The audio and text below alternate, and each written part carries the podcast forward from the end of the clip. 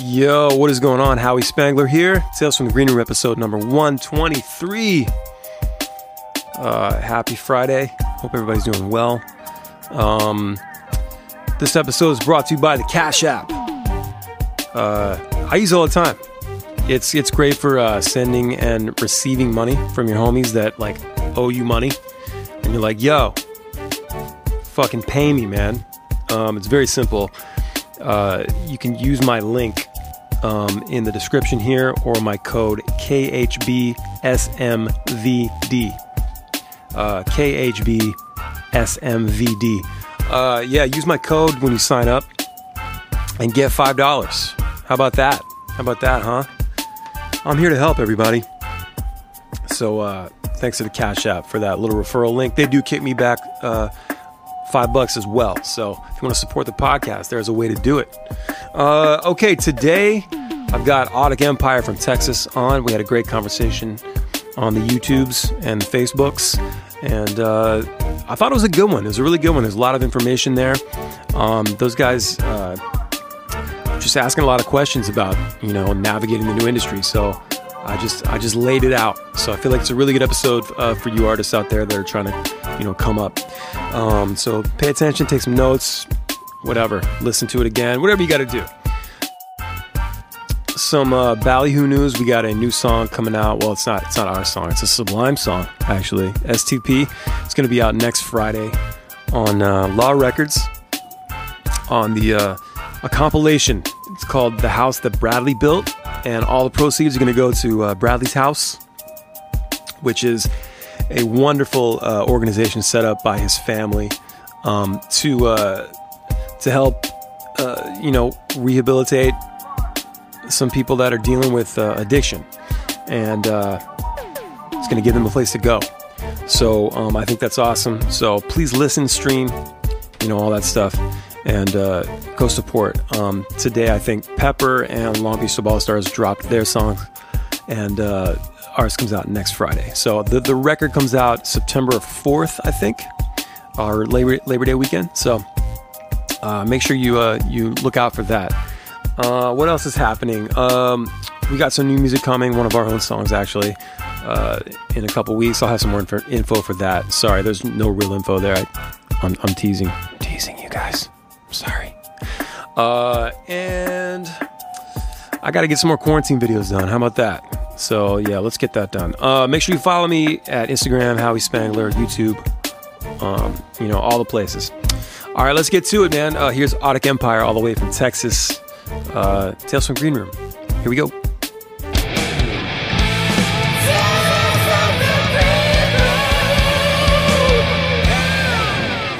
What's up? What's up, y'all? Woo! All right, man.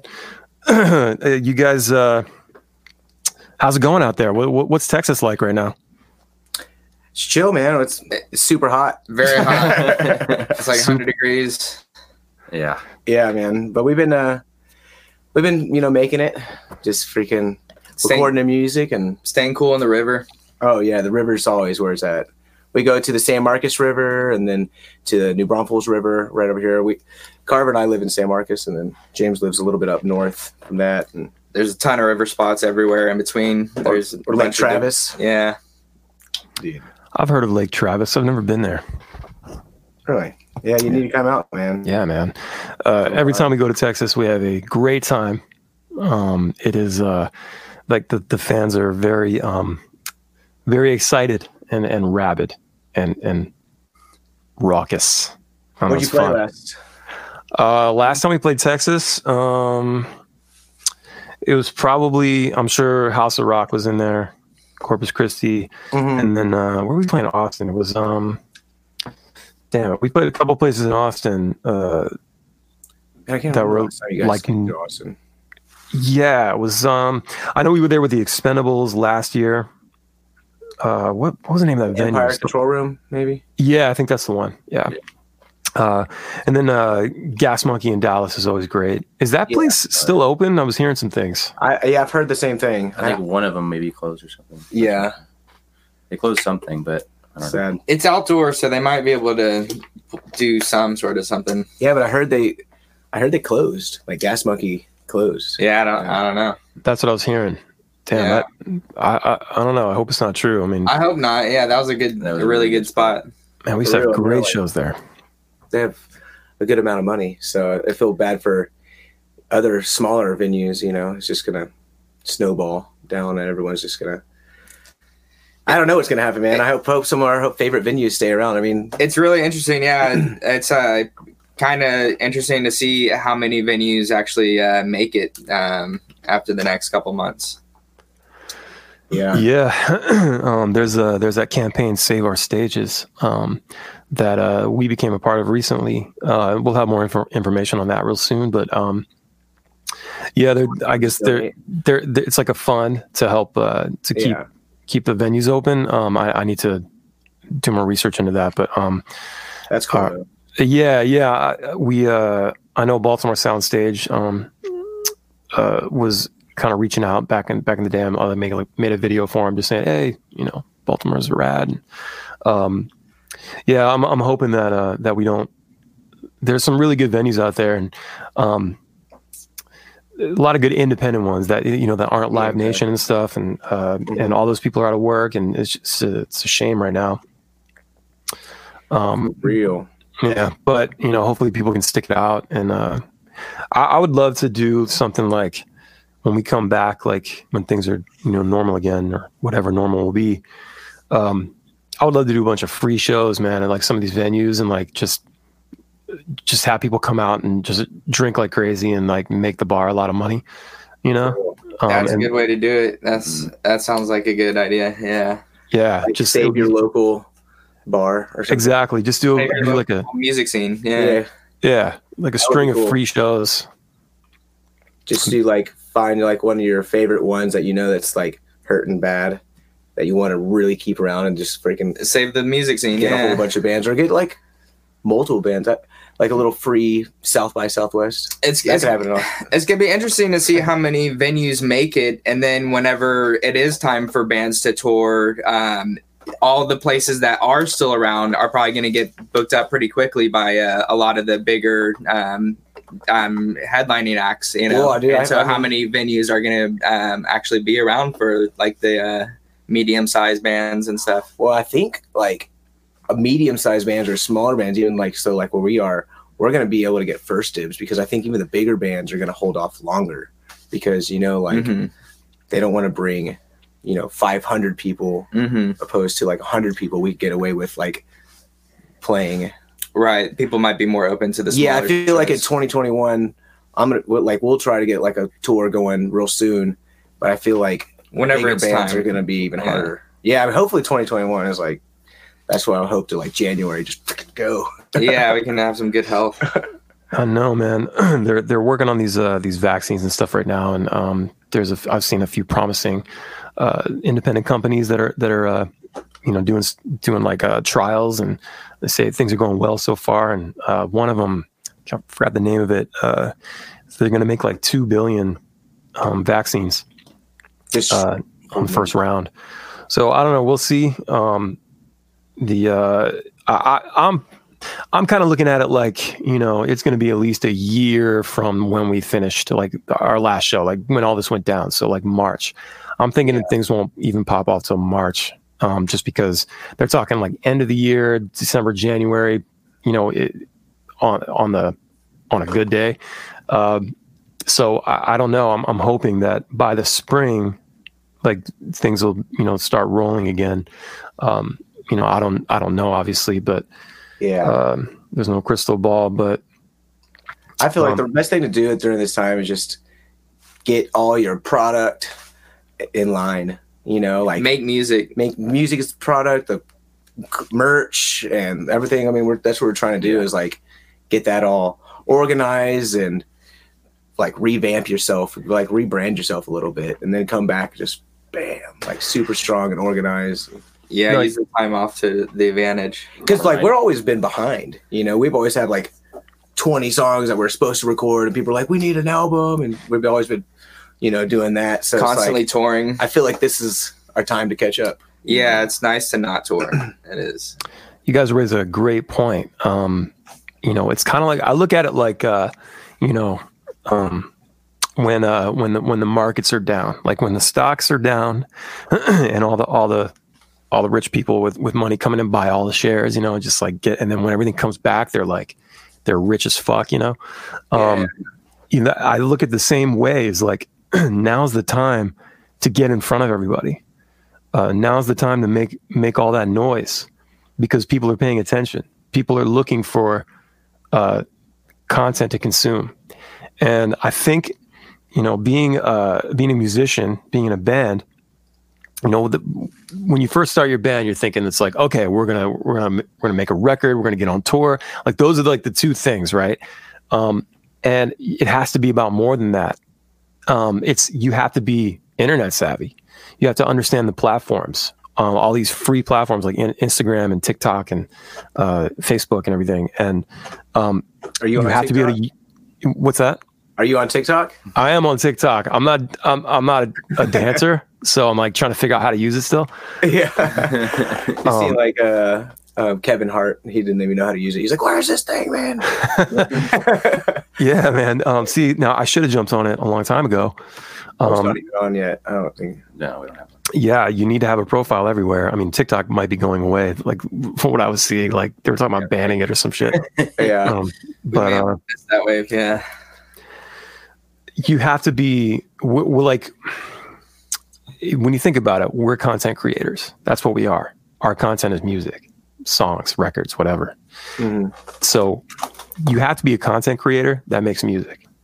And part of it now is not just it's not just about the music anymore. It's about more than that. It's about becoming a brand you know as much as i hate to say it on one of these one or more of these platforms and owning it and getting people into you as a person or you you guys as a band Mhm. uh, personality wise and um, day-to-day mundane bullshit that you think no one wants to see like making a cup of coffee. But trust me people want to see it. Um, and just talking about your day you know and things like that. And then you're like oh yeah we're working on this new record. And then you show them you guys making the record. Like that that's what people want to see. That's just how things are. We've, we've moved into this uh, all access sort of era with uh, live streaming and um, DMs and you know DMs used to be a thing like was it felt still kind of private right? But DM is just is now is just the way to go. It's the way to connect with your with your audience. And so you know I have if I if I have like let's just say four profiles on different platforms that means I have eight because I I got to run the Ballyhoo ones too you know? Yeah, um, yeah. so I'm DMing with everybody, and and not everybody is on one platform. Some people are on different platforms, and they aren't on the other. So you Yeah. got to like feed the baby birds. I got it everywhere. Totally. Yeah, I was seeing that. I was noticing that like when we when we post like a new uh you know clip from the new music video or something, I'll do it on like Snapchat, you know, and we have like thousands of followers on Snapchat that will like and I forget about that. And like I'll put it on Instagram and Facebook and YouTube, but then I'll forget about Snapchat. And then I was like I put it on Snapchat and there was like a couple hundred viewers that saw that. And I was like, dude, those are different people, you know? That's like a whole like just every time you do that you have a few hundred people that are not on the other platform like you're saying like that's it's crazy it's, but it's free marketing and it's pretty cool like people want to see the content people want to see the day in the life of a musician because we're living the um you know we're living living the dream you know being the uh musician and stuff. People Yeah. want to see the everyday um stuff that we do. Yeah i was saying like i was messing with the guys. I was like hey everyone log into the instagram and start just doing videos of yourself like i do. Like i'll just do like a video be driving to the show real fast and be like you know smoking or something. And i'm like just everyone do that. And that will be way more interesting than just one person you know?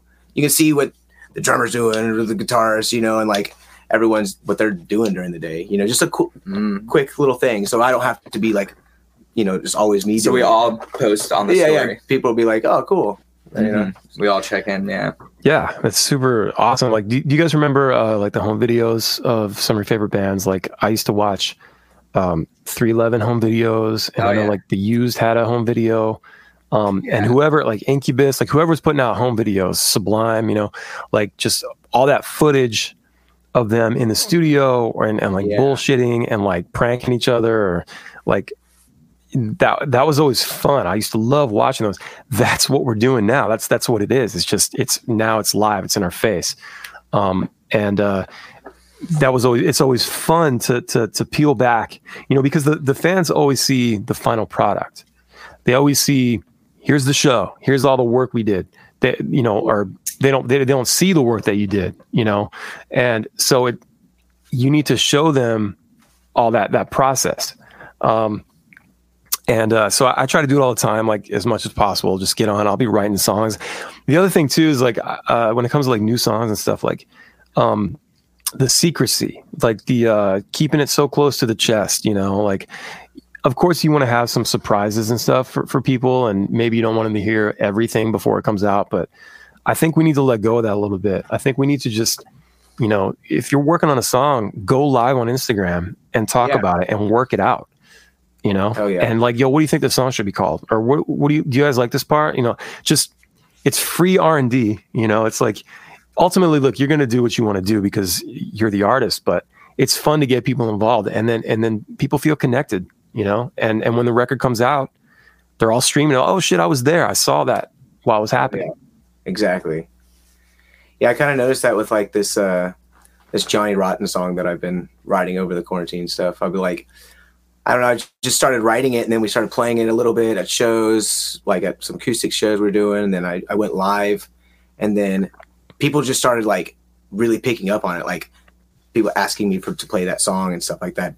And we have like three albums out, you know, it's like and he's want they want this song that I don't even have finished. And I'm like, oh man, all right. Well, I've like, I went live and I messed up like it. three times. I'm like, well, that's what happens, dude. I'm just not done. yeah, stuff that's yeah half made. Yeah, we we always we used to do that so much. Like we would like get super stoked about a new song we're writing, and then like we'd have like five new songs. Work it out on stage. Yeah, play it on stage. And people like, be like, hey, what happened to that song? We're like, actually, you're still working on that one. those, those are the early days and the long sets we used to have to do. Yeah, yeah dude. we had uh, back in the day. We used to play this place called the Rendezvous in uh, in Perryville. It's like ten minutes from my house, and uh, every Thursday night we just it was Thursday Thursday, and that would be our night to just get in there and just rip. We'd pack the place out like 600 people, nice. um, and just rage and like play three sets. It was like total bar band shit yeah. And uh, like most of the times we didn't remember the third set. We didn't remember playing a third set because um, it was like Jägermeister and SoCo and Lime and Jaeger bombs. Ugh, and uh, terrible. Think about those long sets. Like when you go take breaks, if you're actually like cool and go hang out with people, then you end up getting pretty messed up. Yeah, you oh, yeah. like taking everything. Everyone wants. You're like, well, like, you're like, dude, I like hold around a couple uh soda water sometimes, just so like that's my like go to. Like, oh no, I'm good. I got a drink. You know? Everybody wants to party with the band, so it's like you do it for them almost. Pretty much, you know. It's like keep touch stuff. Then yeah, yeah. It's like the drinks are part of the pay, you know. Dude, it was like that was it. Like we we always felt like like we're not fucking machines. Like Jesus Christ. Like uh, one night, one night we were playing. This happened a few times actually. We were playing in a. Uh, in Ohio, um, and uh, Findlay, Ohio. and it was we sometimes we come up come up on like a Sunday night, and you can't sell liquor on Sundays there. So so we you know our third set would happen uh, at like right at midnight. Oh shit! So technically it was Monday. So we'd get up there, and right at midnight there'd be a line of all these different shots on the front of the stage. We're like, what the fuck? Like we can't do this. this is really, who wants this? Who wants to, you know, start passing them out? Yeah. Um, you know, yeah. yeah. but yeah, everybody wants to buy the band a shot. And, um, and we used to, I used to go out there all the time. Like I, you know, we would, uh, especially like on the, uh, on the sets where we're like opening for bands, um, I would go out and just hang out with people in the crowd at the bar or whatever. And get fucking trashed. And it was just like, I eventually, you know, I just got sick of doing that. And, I, and then it started like, you're talking loud and it's like you're, you're losing your voice and you're hungover and like oh, just the, the, tour gets harder and harder and harder, you know, oh, day by day. we, we've noticed that like, We've definitely grown out of that phase and like ha- ha- gone through that ourselves. It's still hard yeah. though, you know. It's still even when you're trying to be sober every night, you're still like getting run down a little bit more every single night. Like by the end, you're just like, come home, dude. I lost like freaking 15 pounds in the last tour, just like not eating good. You know, it's like The long ones are hard. Yeah, the the three to four week ones are pretty tough. yeah, They are, man. Do you guys? when you're drinking though. It's like Yeah, yeah, I, I started. I started taking that element out. Uh, last year we did um, uh, sober October, and um, it was great. I was waking up early. Like on tour, you don't wake up early. It's just hard. And um, I was waking up at like eight, nine in the morning. You know, like that's you know, obviously I do that here when I'm home, but like out on tour, it's, it's opposite schedules. You know, Yeah, and uh, it's much harder to wake up when you're super hungover. And um, when you take that out of the equation, you just feel a lot better. And um, and I was I was already Yeah. kind of tapering off by then, but yeah. So The last couple tours, we've been hitting the Planet Fitness in the morning and going, getting like a nice shower in and um, nice little workout, and that's been um, keeping us like uh, you know accountable. Just it's like one of my favorite things because you have your like your own spot. You know, like when you go like what we're doing right now, we, we don't have like a like a bus to sleep in, so we're like we always crash at people's houses at the end of the night to try not to do hotels. And so like when you're have like five dudes using like two restrooms and everyone's taking showers, like it's so much better when you can just like bail off to Planet Fitness, go take your shower and get all clean and then come back and be like, yo, what up guys? You know, get all out of their hair and stuff. I feel like that's like a lot better for the people I that we feel stay with. normal after I work out. yeah, it bees the houses a lot less. yeah, exactly. Then they want you to come back. that's a wonderful idea, man. Because uh, the guys in Fayuca um, were doing that uh, last year. Um, Yeah. And uh, I was like, damn, why didn't we think of that shit? Like, you know, because we we would always stay in people's houses, you know, somebody random, and we were very, you know, it's obviously you see a lot of hospitality out, out on the road, and uh, we're very lucky, and and uh, that was so awesome people to let us stay, but never thought to like just you know uh, get up in the morning and, and hit the, you know, even if it was like at a truck stop, like sleep in the van and then get up and go hit a uh, hit a Planet Fitness or something and take showers and uh, get a workout. Like never thought I, I I never worked out back then anyway, but um yeah, that's that's I mean, some of us don't. Some of us just go in there and take the showers. You know. yeah, yeah. No, good for you guys. Great idea, man. yeah, yeah. yeah. Carver goes and does like as many reps as he can do on all the machines. Just one time, let's do one round. Low weight. That's it. Just just get everything It's funny. once, and then I'm good. That's Do a lot of stretching. Do a lot of stretching on the road and stuff. That's oh great. man, yeah. before a set you gotta like s- like before we hit the stage i gotta stretch like every muscle in my body that way whenever we hit the stage where it's game time you know we're moving around and we're not stiff we're uh, like active Yeah. and Have you seen Um, us play live before, Howie? Yeah, a long time ago. Um, we played a few shows together, and I definitely Yeah, saw you. I caught you guys at the Pepper show that we did. You guys played in, inside. At Oh Stubbs. yeah, yeah, yeah. Stubbs? No, it wasn't Stubbs. No, it was uh, it was Mohawk. Mohawk. Oh, I that's think- right. Yeah, I remember that place. Or- Little, little tiny amphitheater kind of kind Oh, of no, it vibe. might have been. It might have been a Scoot scoot, In. in. yeah, Yeah. Oh, scoot scoot in. in, okay. there's a bunch yeah But yeah, dude, we do these. We do these jumps on the certain parts where we start to rock out. It gets really heavy, and we all jump, synchronized jump. Yeah, and like I freaking wasn't stretching and like pulled my calf. Like it was so weird. And I've never done that before. And it's like the, the bottom half of my calf. So the rest of the time I'm like jumping on one foot and stuff. I'm like, dude, like I, as we get older, it's like you need to start keep stretching. Carver pulls out the nunchucks and I, I nunchuck on stage and I do a lot of headbanging and um after a couple days nights of headbanging man the neck just gets Head bang over. you can't yeah Oh, head yeah. bang over yeah head hangover. I love it. Yeah. Oh yeah, man. No, it's I've definitely had uh had the neck cramps and uh, uh stage injuries. You know, um, those are always fun. But uh, I rolled my ankle really bad a few years back in Savannah. Chipped my uh, chipped the bone in my ankle, and uh, that, Jeez, that on sucked. stage? On stage, yeah. First song, still had like seventy five minutes to go. did you go down or did you keep did you stand up? I kept going. It's shit hurt. It was excruciating. It hurt so bad, dude. dude Oh, a chip bone man there's no there's no hiding from that Bro, it was it was nasty. That's and some like Dave Grohl stuff, man. Yeah, dude, it was. You know, I'm lucky that it that it didn't break or anything. Like it just chipped a little bit, but like, uh, yeah, I had a had like a mini Death Star on my ankle. It was huge. I took a picture of it. It's on my Instagram somewhere, but yeah, stage injuries suck. Like, you know, because you're up there, you're trying to look cool and just like do the thing, like, what's up? What's going on? And then, like, you fucking smack your head on a speaker and your head starts bleeding. I know, you're about, I know what you're about to say right now. You've had a have you ever have you ever spills. ate it on stage? Uh, I, Or any in the, anyone in the band has have they ever ate it?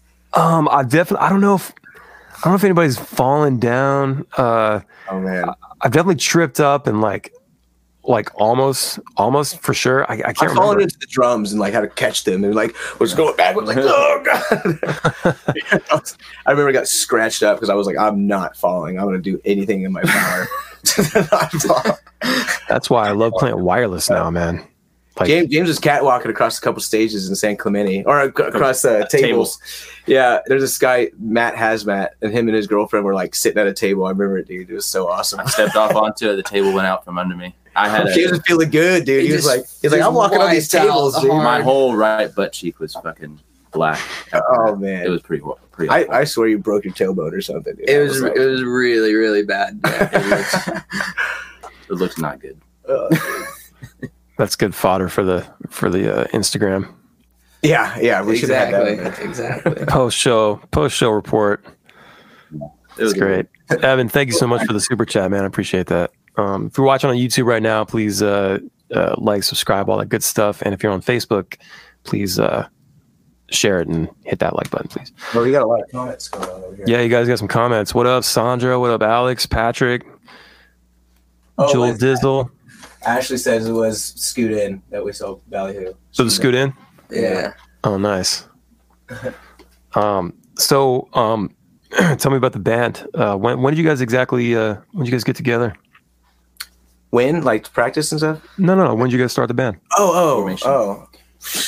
well, We- ten years ago. about we we got a band house in about 2010 and all started living together and doing two a day practices um and then all throughout 2010 we were kind of just jamming and playing and then about 2011 we came up with a band name and just started playing shows and then uh about 2015 is when we started touring and releasing albums and stuff Yeah, so I guess like five years of really hitting it hard. of doing the full time But you got to put in the work, man. You got to like write songs. You can't, you can't like you know like that takes a a long time to get like a good set list going. But it's been a it's been a long ride, as they would say. yeah we long, strange ride. You know.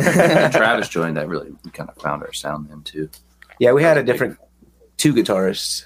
We had uh, Josh Crow and Max Holland. These two guys that were our like first guitarists, and then they both did other things in life, and so we just like we were like shit. We actually had a show with the Supervillains uh, three days right before like our last guitarist bailed, and then we were like, dude, what are we gonna do? And uh, met this little dude, and uh, he's like 19 at the time yeah, yeah, and a, like a prodigy guitarist. Like he was like known for like being like twelve year old kid, and the guitar was like taller than him and stuff. So we're like, blues shredder. yeah, and so we're like, hey, my friend was like, hey, hit up that guy, and I was like, all right, and I hit him up, and he's already heard of our band actually, and he really liked us, and he was like, he's like, yeah, man, I'd love to, and he learned all of our set list in like two hours. Yeah. And then we had a practice and then a uh, a show at Threadgills. It was like a pretty nice venue in Austin, but it was like our practice show for the Supervillain show.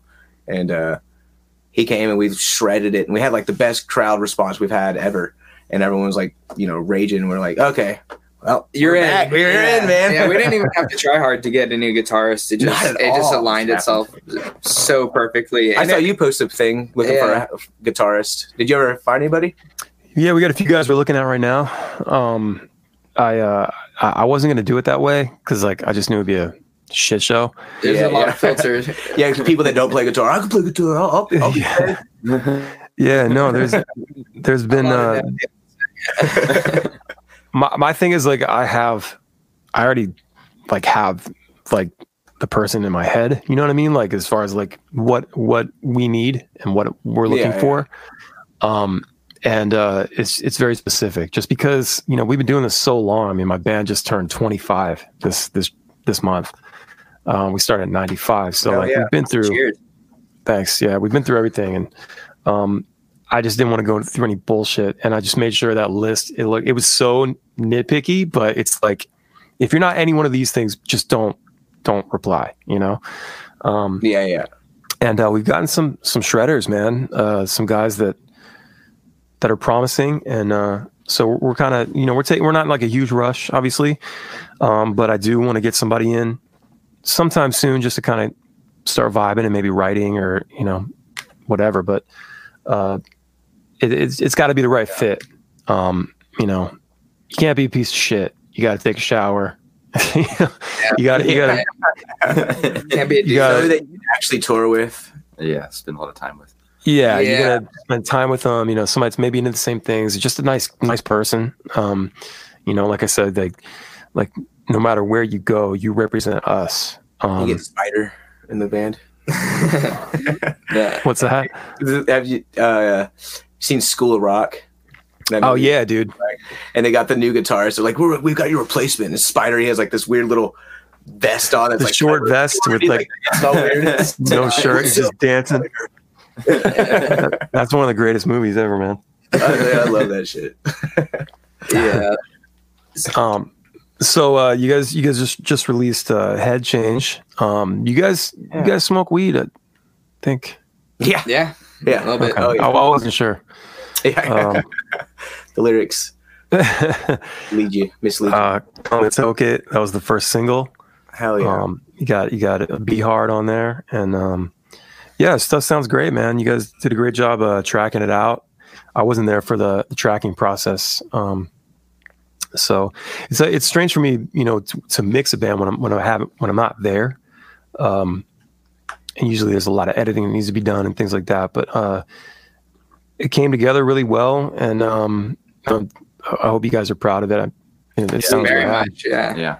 yeah, it's definitely my favorite album. Like, you know, and like this whole time we've had our music and people like, you know, the other albums a lot, you know, and I'm like, you know, just not super satisfied with it. But this last album is like the one that I'm like, hey, if you you know, you want to check out our band, listen to this freaking album. I feel good You're about this fucking- one, You're yeah. gonna love Yeah. us, you know. That's like feel super confident about that one. So like, Yeah. It, dude, the mixing on it is very good, man. Oh, And, thanks, uh, dude. Yeah. Yeah, I listen to it now because you know I started. I think I started mixing that like last year, and like you get like Carver, you probably know what I'm talking about. Like you just you you might look at something that you've been working on, you know, f- uh, uh, six months or a year ago, and you're just like, damn, why did I make that decision, or ah, why did I do it like that? You know. Um, probably the same way with like Ronnie with like singing or you know anything like you might I can't listen to like our old records. Like I'm Right. proud of them, but man, like why did I sing like that? You know, or why did I not fix that guitar thing, or whatever. Same, one lick. Yeah, I know. yeah. Same same thing with like producing or mixing. It's like it's like man, why did I make it the snare drum sound like that or, or whatever? Uh, Yeah. but this is my first album that really I don't have too much of that. Like I like That's why I like handing it over I'll to listen- you. Yeah. Yeah, bro. I know, dude. We have, I'll- we have a bunch of demos, dude. We have we're working on like By the time we get done I I tracking, like ten. I just sent to y'all, and then more I'm working on right now. because we we do all the tracking and um, editing and production and stuff ourselves over the years, and so by the time we actually it gets time for mixdown, um, we've all listened to the song like for hours upon end, maybe like hundred hours, you know. Yeah. Um, so we it's Sick of it. yeah, Oh, yeah, we like- gotta give it to somebody else to mix. at you remember when uh when Brandon sent us this verse and like we put it on there but just a little bit off. Yeah, we had like, it on a different time. Yeah. Yeah, so Travis wrote a solo to that, and then oh Brandon, shit! oh man, he's like put pull it back, and we're like, oh dude, I'm cool like so like yeah. I'm so partial to it already, you know, and he's like, believe me, and you're like, this is how it will sound better, and like we pulled Now I love it. now it's perfect. Like I love where the guitar Uh-huh. kind of like the kind of crossfade, you know, a little bit, and like it just It sounded crazy at first. yeah. At first, I was like, "What? Okay, man, we have to do it. He's not gonna even like this song if we put it in the wrong spot." You know? You know? I know. I sent it to him. I was like, "Hey, here you go." And what you think, dude? He's like, "Oh no, this is wrong. This is wrong, bro. Fix, fix this shit." I'm like, "What? It sounds good." He's like, "No, that's not how it was intended." I'm like, "All right, man. All right." I was just sitting back, just like a half Yeah. measure. and I was even like playing it live, you know, the other way. So I had to like it re- actually kinda learn worked, his part, which is yeah. interesting. Yeah, Yeah, to sing it. blacked out and stumbling. Brandon yeah. Hardesty is the biggest prima donna in music. Oh, yeah. Let me tell you, there's, there's no satisfying. He's insatiable. Well, I mean, Uh, you gotta be, you know, kind of anal, I guess, if you want. Yeah, no, you got to be. It's attention to detail. That's what matters, and I think uh, some some artists aren't don't get that in the in the production and tracking phase, even in the mixing phase. Totally. You have to pay attention to all these the little things, the little nuances. When I when I'm when I'm in there, we're tracking drums, and there, you know, I hear something that's like, you know, I always I always have the bands record a click, um, and if it sounds like noticeably off, like we'll fix it right then and there. I'm I'm paying attention because a lot of times you don't have people.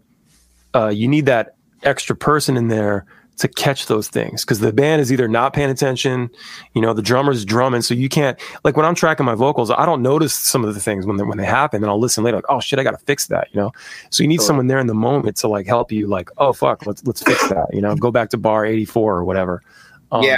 It's a balance of uh, of catching that and ha- making them fix it, and then also keeping like the the energy good and morale good, and like not being like, oh, you fucked up here, you know. But uh, No, no, I, I'm never like, fuck yeah, you, man. Just get a new drummer in here. Like, no, it's not like that. Uh, so you have to be careful though, because uh, if somebody's super stoked on it and they're like, "Oh, that was the best take ever," and then you're like, "It was a really good take," but could I have to go into this one? There's just one spot, you know. So it And is then a luckily balancing now we can do those little clip into parts. You know, we could fix a little bridge or something like Comping's that. gotten easier and easier over the years. yeah. Yeah. Yeah when you when you play to a click it makes it much easier to edit the song. Like i mean you guys you guys had me fix one of your songs and i was like this wasn't played to a click. What the fuck is this going to sound like? And i was afraid that i wouldn't be able to Yeah. make it. And it ended up it ended up being fine but like um certainly when you put when you play to a click you're gonna you're gonna have a better chance of, of doing that making it seamless.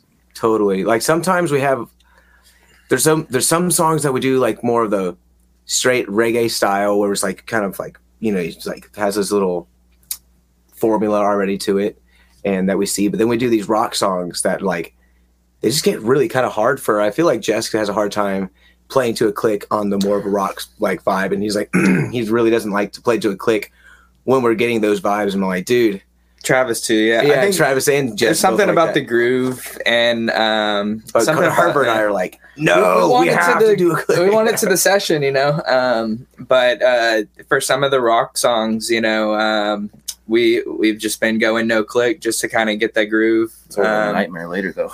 yeah, Yeah. but there's no editing, so there's like it's like if you if y'all don't want to do it to the click, then where there's the comping is um, not really much of an option. Yeah, you have to you have to watch it. And and look, there's you know there's not like a hard rule like you have to play to a click, but it's if if it's noticeable, like if you're speeding up and slowing down, if the meter's all over the place, like then it's like, bro, we got we got to do this to a click, man. It's just impossible. Um, but if if you have a drummer that that can stay roughly in the in the tempo, um, then then you're good, you know. And if everybody plays plays the shit right, then there's no need for comping, you know. Mhm. Um, it, again, if you ask me later, like, hey, let, I actually want to trim that whole part out, then I'm like, oh fuck, because like, you know, you could have like you could be playing one tempo and then go to the end of the song and you're playing a different tempo, like five or six BPM off, you know, and then you go to cut it and it's just not going to work, you know. Um, so you got to watch for those things, but you know, ne- whenever whenever I get in the studio with you- with you guys, like we're, we're gonna absolutely try the, the click thing first, and Yeah, Um, totally. I feel way more comfortable with that too. yeah, I just feel like it's, and you know, like sometimes when your ears are playing tricks, and you're like, "Is this perfect or is it is it push and pull?" And when it's to a click, you're just like, "I know this is perfect." Like we'll even do like sometimes where we'll take the keyboard part and make sure that one's is perfect, and then use that as a click or something. yeah. or, or Just try use different. the the scratch tracks as the click, um, or like the demos that we have, and then just mute the fake drums, and then kind of punch in the drums, and then just use the ses- session itself as the click, and then um, We do that everything's still going to be like you know onto the grid. yeah. You you know what I found to be really helpful actually. Um, I've been working with an artist right now, uh, Adam Almany. Shout out, dude.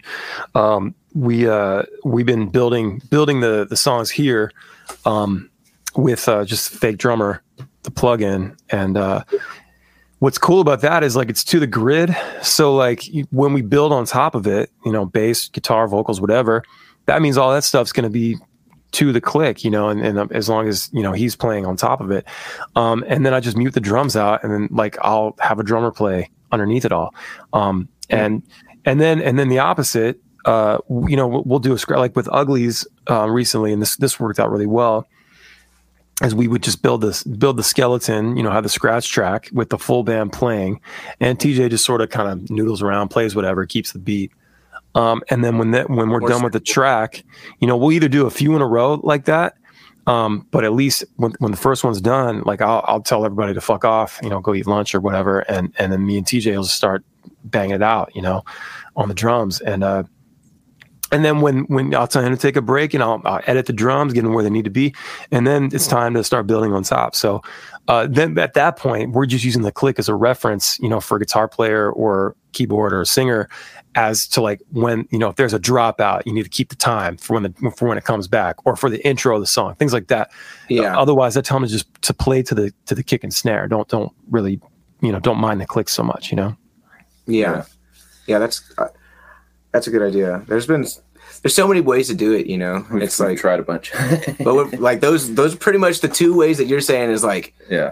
the best ways we found to like actually get something solid. Make the demo track first, and then kind of use that as the um, holding piece. That's kind of the new way we would do yeah unless unless you're planning on you know recording the album live like everybody's playing at once and that, you know like rx bandits did that on a record and uh, i know 311 did that a couple times where they just pl- they all played together and recorded the tracks live like all their parts.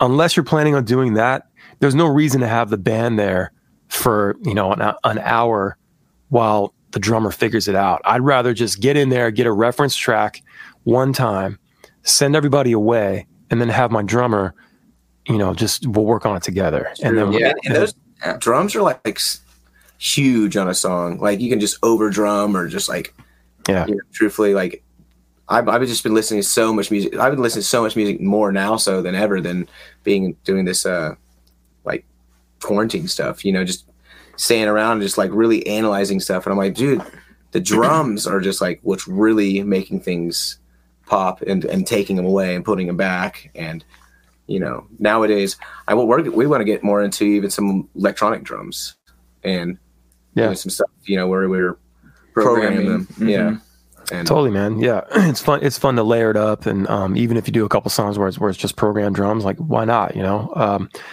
uh, a drummer, man, is really is going to make or break the record. Um, You know, a good good drummer, a good singer. Um, everything else obviously is important, but you know, if you got a drummer that can't play or it plays really light or you know it doesn't fit the style or something, you know, it's it's already a loss in in my opinion. Um, and uh, and just just plays hard. He, he snaps that snare drum, and it's, it's great, man. The the only uh, the only issue I, I took uh, was with uh, you know Common Token. I, I I didn't think that the beat fit, you know, with with the groove. Um, But other than that, everything else w- was great that you guys sent me. You know. Yeah, Yeah. dude, I, I loved what you. I don't What even you know how you how would you do that. You know, like so you took his MIDI. We we got a electronic drum kit, and then we got his MIDI's, and we sent them to you, and they were like, we're like, oh man, I hope this, uh, you know, I hope we could do something with this. Yeah, it was the first time We we had him new. track with the electronic drum. It was kit. so hard for him to get the hi hat because it's just like for the response. yeah, the response wasn't going right. You know, was- yeah, you gotta have a you gotta have one of those really expensive V kits um, to Yeah. really get all the articulations and, and the nuances. Um, the hi hat is so important, uh, you know, for that that detailed stuff, that or whatever, doing the sixteenth and thirty second notes and stuff like. Um, and whether it's open or closed, like just all those things, they got to be the samples got to sound good. And like a lot of times, like the the ones that come standard, with like with the kit, they're good for jamming and stuff, but they're not good enough to put on a record. Um, yeah, like I was, you know and, and and i saw you use a superior drummer uh by toontrack uh superior drummer 3 and um their samples are are amazing and the articulations they have so many different like you can like set the hi-hat like to be you know for for like a v kit um just like like how far like when you open it like how far like the sound goes until it changes to the next sample to get to it's it's wild. And then when you have it closed like where wherever you're at on the cymbal, you know depending on if you're on the around the edge or around the middle just really wild and uh sounds amazing. And then i've been using the like the uh i think i think i use the the john feldmann pop punk drums uh one one of those kits on that song um and are you yeah, just that in there? what's that Are you just drawing those like those little MIDI notes in there? Yeah, so like um I think I just beat it out on the keyboard here. Yeah. Um, and then for like his fills, because he he wanted me to to like match his fills, Mhm. so that took like a couple hours. So just like like I was like soloing things out, and just going okay, uh, snare, fucking tom, floor tom, okay, and then just like trying to mimic everything, and I got as close as I could. Um, but yeah, so you, you literally go in there and just like go and just try to make the same fill. Uh, and some of that shit was crazy, and I'm like trying to trying to discern like what's what because like if you throw a random snare in there, I got to make sure to hit that. Like it's wild. Um, so, so but what's great about all this is that I get to learn so much more. You know, every time I work with a band, every time every time I work on a song, I just learn. You know, and I think you need to be open and willing to to yeah, you've embrace it and never been the most, the easiest person to work with. Like we're, Yeah. like when we like have notes and shit. It's like, It's a pleasant experience working with you, man. yeah, totally. And it was just nice to be able to like work shit out, you know, and talk talk about it. You like you don't know. There's not even precise words. You're like, oh, it's a little, you know, like you know, like how do you even get that across to someone, you know? And, and it was it was really. I feel like we got everything You, across. you like, speak producer, yeah. yeah, yeah, yeah. Good It's man, totally- good. That, that's Yeah. all I want it to be. I don't, I don't want to be hard to work with, and um, you know, just I think communication is important. It's like probably the most important, uh, especially when we're doing it this way, just over the cloud. You know, um, fuck Google Drive, Dropbox is king.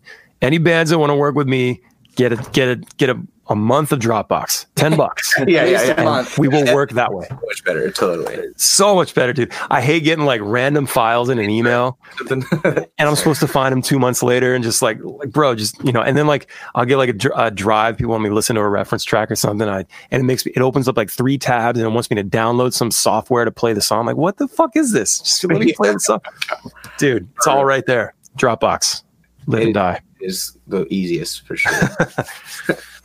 but yeah, Um, so we have we have like uh, a whole bunch of demos, and we're trying to think of like the best way. I think what we want to do, like James has been listening to a lot, of your podcasts, and uh, I don't know, we I think we just came across the idea we're just going to do singles, you know, Yeah. and just try to do them as consistent as we can and just and because you know truthfully like every song is your like baby you know? You fucking you love every single one of these songs. So they they really do deserve like the full music video pr- like the whole um promotion and everything. Every song you know has it needs that chance i feel like. And we're at to that we're to that stage where we're like you can give every song a chance. Don't have like a really badass song hidden in a freaking album you know we're not trying to like write a whole bunch of filler stuff with for like two good songs Well, you know? just mentioned doing like a, a single a month would be a good goal, and Mhm. I I really like that idea because we've got the material and it just keeps things fresh. We get to focus on each one individually. Yeah, I'm, I'm thinking like if we could record and mix and get four songs done, then that'll buy us four months to work on another four, and then just keep releasing one a month. And then if we just work on like batches of like four songs at a time, that'll um, buy us f- another four months to work on another four songs, and then another four months, and then just kind of keep that in flow. You got it, man. That But that's that's Uh, absolutely the formula. I was Which- I come in this like problem of thinking like how do we get you out here like so we send you a whole bunch of songs you say I like these ones I feel like and we're down to like completely rearrange them and what and you know whatever to to make them the most uh Full potential. the full potential yeah of the song. So we can get some really good production out of it and just make it cool as fuck you know? I don't want to just put out I, I feel like even some of our old songs you know I don't, I don't want to re like do stuff like that but there is some old songs I want I feel like that can uh, be reproduced that have like super good choruses and message and everything like that. And it's like but my thing is I'm thinking like so we have all these demos, we send them to you. You know, we we figure out which we want, which ones we want to do, and then just fly you out here. You know, and we'll just freaking. uh Yeah, yeah. I think I think the way to do it is is like what you said, and so like have like a you know set up a, a Dropbox folder and share it with me, and um and then I'll whatever you put in there, I'll see it, and just let me know, hey, I just added this or whatever, and I'll take a listen, and then if I feel like all right, we need to, you know. G- scrap the pre-chorus or the intro's too long or you know figure something out with this outro or this this needs an outro or this needs a better a bigger chorus or something like that you know, I'll I'll do all that. Like just we just like pull it into Pro Tools and like chop it up and and maybe even send like a like a vocal reference to, of a melody I'm thinking or something like stuff like that. Yeah, Um, we would love that. That'd be the kind of stuff that'd be cool. Yeah. Because you, you've worked with uh, people like that in the past. Like you mentioned John Feldmann, like that. He's like a personal hero of mine. You know, um, what it, what was it like working with him? Um, were you able to go back and forth with him on that kind of thing? Yeah, um, for for us, it would like I don't I don't know if he heard the song before we got there, and he's a busy dude. And I know we sent him the track, but um, I think he I think he heard it for the first time like in his control room. Like he's he he got my he got his acoustic out. He gave me an acoustic. He said, "All right, let's just let's just play the song. Like let's go through it." And, okay, so there I am, like full voice, like belting out the song, fucking it all up, and um, he's like, "All right, all right," and uh we just started uh, i think we did a, a scratch track like guitar and vocal um, and then like immediately got in there and did drums um, started doing drums and and uh, I, I was kind of sitting in the back sitting in the back watching him and donald's in the in the live room playing and he's like all right hold on stop stop stop he's like all right try to do like a one drop with a side stick here like let's do that and he's like donald's like okay he does that and then we're going back and forth he's like what do you guys think and i'm like and I, i'm like it's funny because like I, I'm like this guy's like you know a millionaire producer, you know, big big time. I should just let him work, let him do his thing. What am I gonna bring to this? You know, what am I gonna say? You know, uh, and I found out later in, in like a podcast I was li- listening to with him. He's like, ah, you know, I really hate when that when the artist like doesn't get involved. Like I, I want the, it kind of takes the wind out of my sail. And I was and like I was thinking like, fuck, I should have like really like got in there maybe, but at the time I'm like, I don't want to say anything.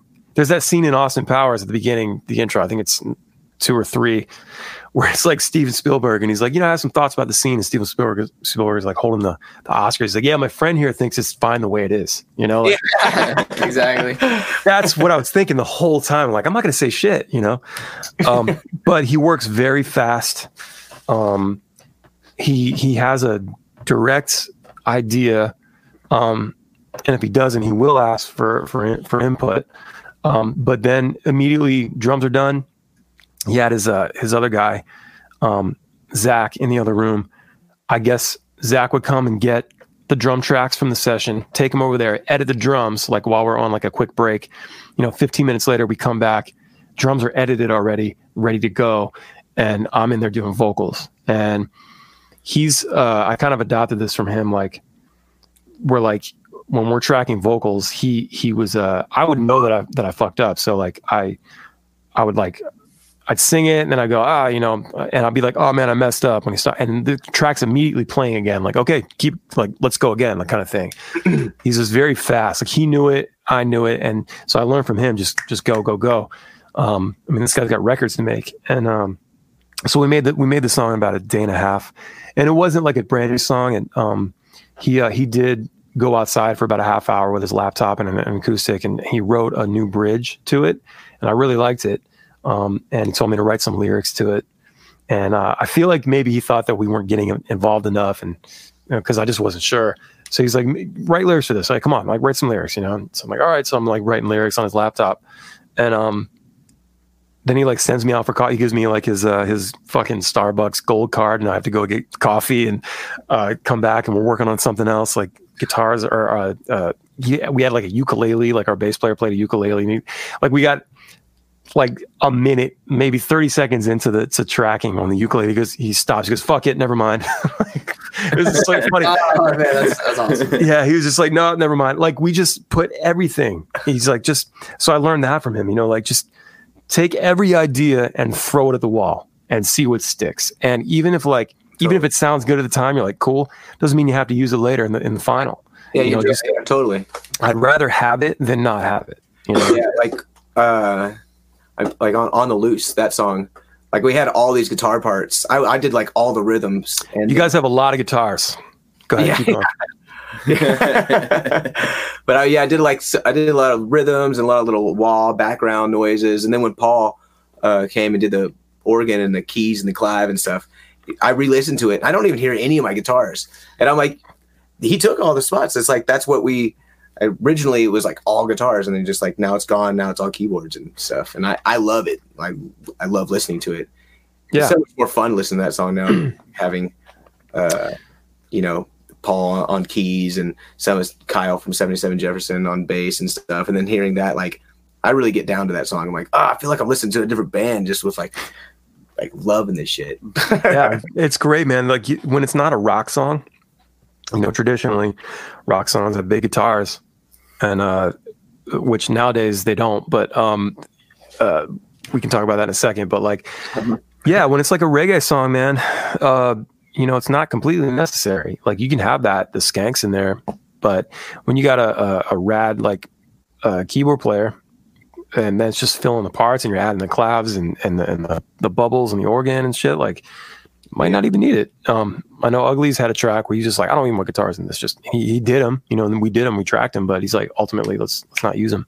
totally. Um, it's just whatever the song calls for, man. You know, it's Yeah. crazy, dude, because it like it starts off like you write a song and it's just you and the guitar, and then at the end when you're done, you're like, I'm not even playing this in the song, you know? Like I, it's it's a it's a cool thing, and I feel like keys make production sound a lot better too. They're just like rounder and like warmer sounds. They're just like You can play any instrument on the keys. yeah, you get that like there's this sound I've always loved is, is the sound of the bubble organ with the piano stabs. They're really uh, really sharp and bright with blended with a, a guitar, like a clean guitar. Oh, Um, do and when they're when they're playing right on with each other uh huh. and it's mixed the right way, like you get this just ridiculous sound. And I, I was looking for that for years, and I finally like kind of figured it out the last year or so, like how to make it sound the way I want, and just to get that bubble right, and like the tonally, you know. Um, and then you come like it just sounds really authentic, you know, like this it gets really authentic uh, reggae sound. So I finally figured that out. So I was happy, and um, yeah, that that's I've always loved that sound. I, you guys, I'm sure you know what I'm talking about. I can't really explain it. Oh, yeah, Carver and I do that like all the time. Like where he, we play exactly the same rhythm, and you'll hit the p- piano as I hit the guitar, and Yeah. that noise that together is like a sound that you can't really. It's Yeah. hard to relate. The the low bubs on the um, and then the with the uh, piano doing the uh, the upstrokes, you know, with Um, the yeah, guitar, layer the piano and the upstrokes, and then with the organ, kind of doing the groove in between. That's that's definitely me and Ronnie's rhythm jam right there. that's awesome. Yeah, like I, I think what I, I'll end up like chopping out the mids in the in the piano and just and cranking the highs on it and the lows, kind of make a smiley face, and then and then have the guitars fill out the middle. Um, I think that's kind of how I've been doing it lately, and uh, just just so fun, man. And I'll like I'll like crank the kind of low end a little bit, and even even some high on like the low um the organ stuff to kind of really get that that hard edge on the you know on the on you know on the Uh-huh. thing. Yeah, But uh, yeah, but it's been fun, man. And, and like, I don't know if you guys are into like Slate Digital, but I use all his plugins, and he's got this whole thing, uh, the Slate Academy, where you can watch like videos all about EQ, compression, like very informative and and fun. It's been uh, it's been tough to like learn about EQ and compression, man. yeah, absolutely. Yeah, I subscribe to the Slate um, plugins, and I like those. I like the Kush ones a lot too. Kush plugins, but um, I don't use any of Yeah. this. Yeah, we're trying to get more onto right now, like where we're writing the the parts, like not just giving you, you know, MIDI stuff for your plugins, you know, like trying to actually finish having everything done like at once with the demos. Mhm. Like that's why I want to get like an like the bass like Mhm. this uh like the sub kind of bass noises and like right, do all of that kind of stuff and come to you more for arrangement and for uh, kind of uh, making it into a song, you know, because you've got to work with all of the um, all the great producers in the um, in this kind of music scene. You worked with Paul Leary and lo- lots of people, and so they've kind of like you've gotten experience from the masters, and now you're like, um, you know, next generation passing that on to uh, you know another group of like because we're like a band, but we're all like a bunch of producers too. Like Yep. we all play producer roles. one know. day we'll hopefully be able to produce bands, you know. Yeah, exactly, exactly. That's, Yeah, man. But we all come at it with producer mindset. Yeah. Yeah, I think I think we're all uh, producers to some extent. Um, you know, whether you kind of chase that road and go down that road, because we all know what we want for the most part. You know, when we're writing a song and we're in the studio, we we have that sound in our head, like you were saying earlier. You're not sure how to explain like the sound you're trying to get, um, and you uh, you uh, so you know what you want you know you know what to sound like and when it's not right you're like i don't like that. You know that's the producer in you you know? Um, whether you choose to make a career out of that that's one thing but um, for me it was it had always kind of been a, a, dream to have the band but also make records of, for other bands. And um, you know and so back in 2013 i just started getting really uh, more serious about it and i quit my job and like started buying plugins and learning how to record. And you know, I started with Logic like ten years ago, um, but it wasn't until about 2013 when I when I really started getting into it and uh, learning how to do the stuff. And it's taken me this long to like really wrap my brain around EQ and compression and uh, you know how to not make it sound terrible because it's very easy to do that. yeah, that's huge. I mean, that's the thing is like why people pay for you and pay for people like you because it's like you can go in there and you can make songs happen and you can make demos. And then you like listen to your demo you're like man this is a really good you know structure and everything. Everything's really good but why doesn't it just pop you know? Like why doesn't it sound anything like a song on the radio or something like that? You know and it's like totally. all those i i mean i didn't even know about like how you you know dipping eqs of different instruments to make other ones kind of shine you know? Yeah. yeah. like all that shit is like huge like there's yeah, so, more drums or even something. I don't. I don't even. I don't get. Yeah, I just started feeling great about my drums, man. I'm just like, damn. Like we we, we did a message to the world a couple months ago, and I was like, fuck, these drums sound awesome now. Like, what what happened? Like, what did I do? it's different. Um, Was and uh, uh, live drums or yeah, I mean, they're uh, it's great. We have this whole setup. So I've got this here. I make pretty much everything here um, yeah. But then we'll do drums at my brother's house. He's the drummer, so yeah. like he's got he's got the same interfaces that I have, um, and he'll just use Logic, and I'll go over his place and just track them out on Logic. Very simple. Throw it in Dropbox, come home, there it is. Pull it down and just pull it into Pro Tools and start editing. He just and, yeah, sends you the waves. Yeah, yeah. I just uh, send the waves out and um, and then just uh, do my editing and then once the editing's done, like I'll send, I'll send the track to to Nick and Scott, I'll let them know. Like it's all it all happens over Dropbox. They have the link, so when it gets updated, they see it, and then they just next thing, a couple days later, I'll have files from them. You know, and if I have any issues, I'll just be like, hey guys, can you redo this or like you know, if it's as simple as like you know stabs being off, I'll just move them. You know where they need to be, and uh.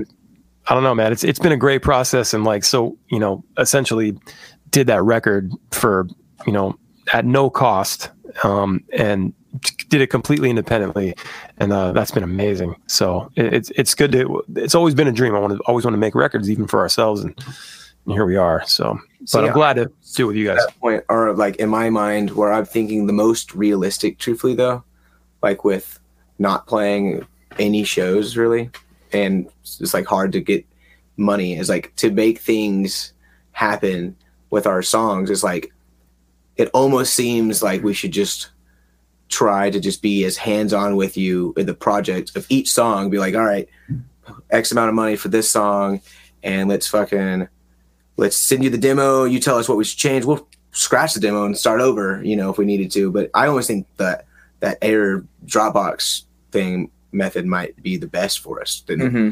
like it almost seems like we should just get a whole like you know we'll do all the demo things release, release singles and then if we have like 12 13 songs that we all like. We're like okay then we'll go into the studio like how bumpin' uglies did. Like did yeah. Because I'm, I'm sure they've been they have like a good handful of songs that they all knew was going to fill up the next album. They got like two albums worth of songs right now. Like it's fucked up. Like they we went and did like uh i think we did 18 18 drum tracks um and bass tracks. We finished all the drums and bass in and one all, like just like three days do they practice those songs beforehand? Yes. So like so that'll be the thing. Like we'll go through and like I said earlier, like I'll, I'll chop them up, and if if need be, they may they may not need it. It might be fine.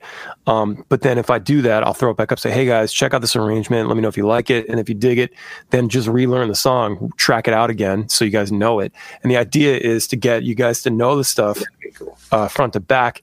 And then if we have to if we have to go to a studio or or whatever, um, you know, you're not wasting money. That's why I was saying like you know if you guys have a space, you know, just get some mics and we'll do it there. But um, you know, get the drums done, and then we can just do everything else, you know, from like from right there. You know, Yeah. um, and uh, if we if it you know if it's something where I can't make it out, then you know we'll do we'll we'll figure that out. You know, but uh, I, I do I do like being there for the for the drums for sure. You know yeah. um, if, if possible. But uh, again, we'll we'll figure it out later. But so yeah, the process is pretty simple.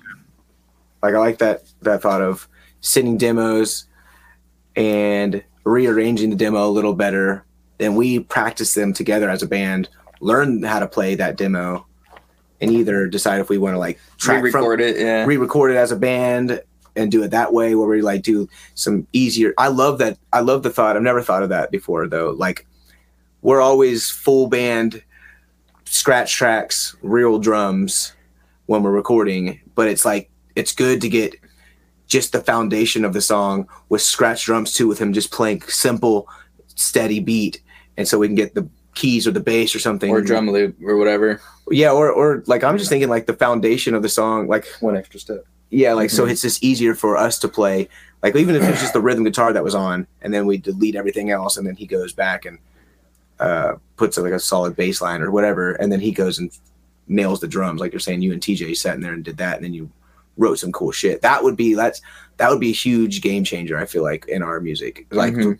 have Howie and Jess sit down and like Yeah. writing the drums and like I don't like this and like there's certain parts that just like it's those are drums and I, it, it works you know and it's working but I feel like a real thought out like we need to take away drums here and put them here and you know Mhm, that's mhm. gonna be huge that's a lot of times we'll do that, but we'll just over track and then kind of uh, you Yeah, yeah, yeah. comp and then you know just kind of sample from the drums that we tracked and um, make those choices later on. but I like that I because that's the way I do guitar that's how we do any of our parts Mhm. is we go we like we go until we like it and then if we don't like it we keep getting that part and then once we get that then we'll move on you know it's Mhm. like it'd be cool to do that with drums too yeah, yeah, that's the thing. Like we'll we'll uh, we'll figure out the arrangements and stuff, get them done. You guys will learn the songs that way. Maybe track them out again yourselves. Send me an update, and I'll go, okay, cool. That's that's the way. And then when it comes time to to do the drums, you know, we can lay it out full band, just just with everything, and then you guys can take a walk, and uh, me and Jess will just kind of get at it, you know, and get it right. That'd be super cool Yeah, man that'd be Yeah, just such an easy way to do it, you know, and not every, you know, you don't have everybody in the studio all day long, like hating life and like, cause it can get, it can get kind of crazy, you know, just like That's tired why of it. come back Yeah. go, go take a break, have lunch, whatever, you know, get, get a few songs done and then everybody takes a break for like six hours. You know what I mean? Go home, chill, whatever. Um, it's just a nice, nice way to do it. Um, you know, we, we did it at, at the Passive Farm, Ted's place, and uh, it was great because we're all there. You know, everybody's staying the night. We have we all have rooms and stuff, and um, it's cool because you can like take a break for a few hours, and you're not on the clock really, and you just sort of, you know, that's how it was at Sonic Ranch. Same thing. It was like we had a we were there for 15 days with Paul Leary, and um, you know, when those when I had those freak out moments because I I went in with half the record, and we had to kind of write the rest. Um, you know, not knowing what to do next, I could freak out for four hours and and just leave, and it wasn't a big deal. Like there's always something to do, and yeah pl- really plenty of time, you know, um, instead of like burning the clock and thinking about money. Yeah, yeah, for sure. You're Like, oh man, we gotta get this part down. Shit, well, this is like our fifth try on this same part. It was like, Yeah. Then you scratch it and just go to the next thing. Yeah. Yeah. It, it's been it's been great, man. Like um, when I get in and I, I work with producers like uh, with John Feldmann, Paul Leary, um, Matt Wallace. He did the first Maroon Five record, which is sick. Uh, the one with uh, Harder to Breathe and This Love and all that. Like just Yeah, great yeah. record. Um, and uh, worked with him, and he was super cool. And I, I just watch everybody, you know. And I wish, I wish I had the knowledge I have now, like as far as like how Pro Tools works and shit. Like, man, I'd be I'd be a fucking beast, you know. Like I just didn't. I was trying to follow along, just but it was more about technique and how to approach recording and arrangement, and And you you know you think about being in the studio and recording and things, and I, for me, I used to kind of put it like up here, like oh, it's such a hard thing to do and to learn. I eventually like wrap my mind around it. Like it's not that hard. You just get in and you track the part as best you can, and then you move on. You know, um, you don't have to overthink it.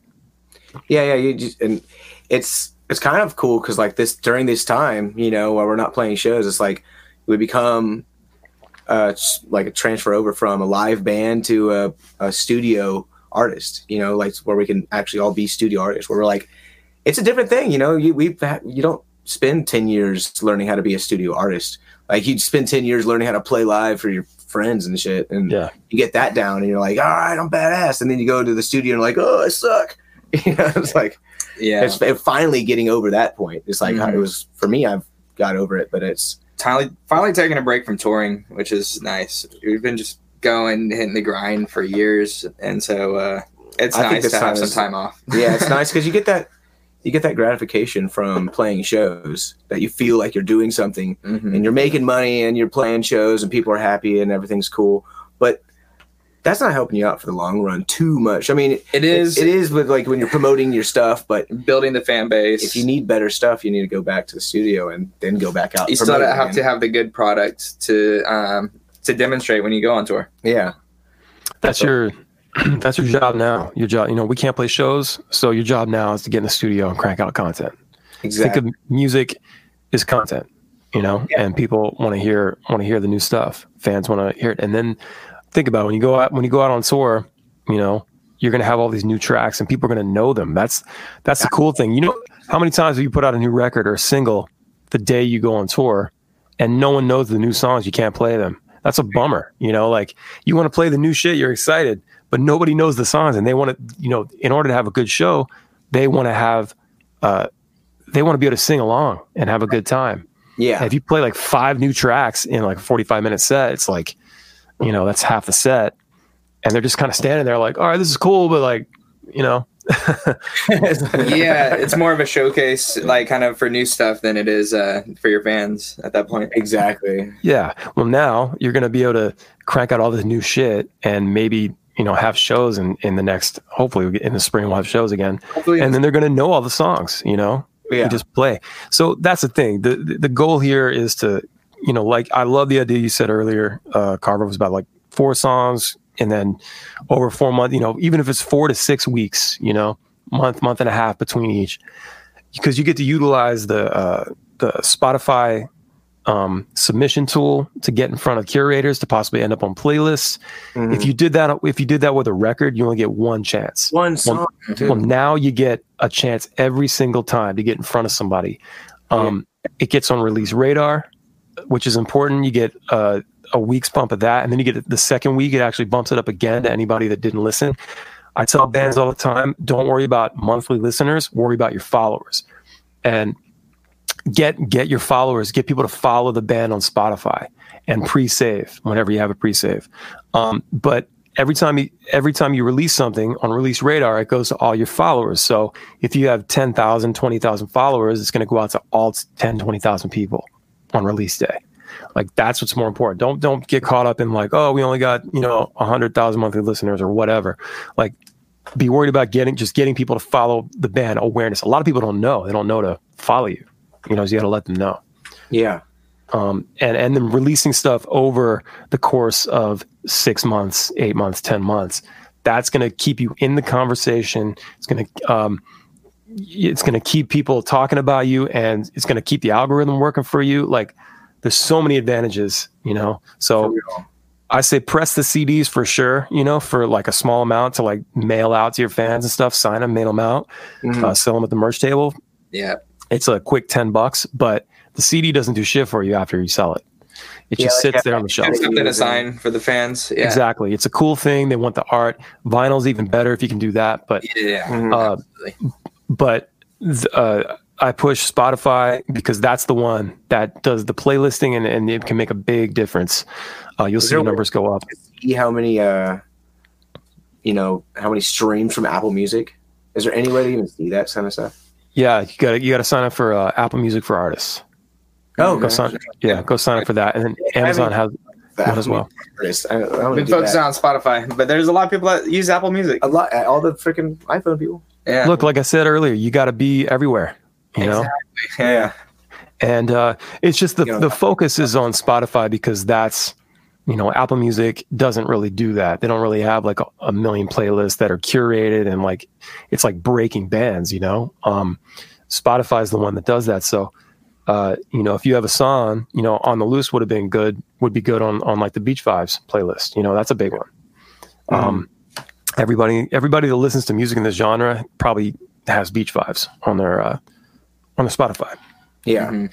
So yeah, so you know, so aim for that, um, and just get used to releasing songs more frequently. The the the two year cycle has been over, but it's definitely over now. It's now time to to release music.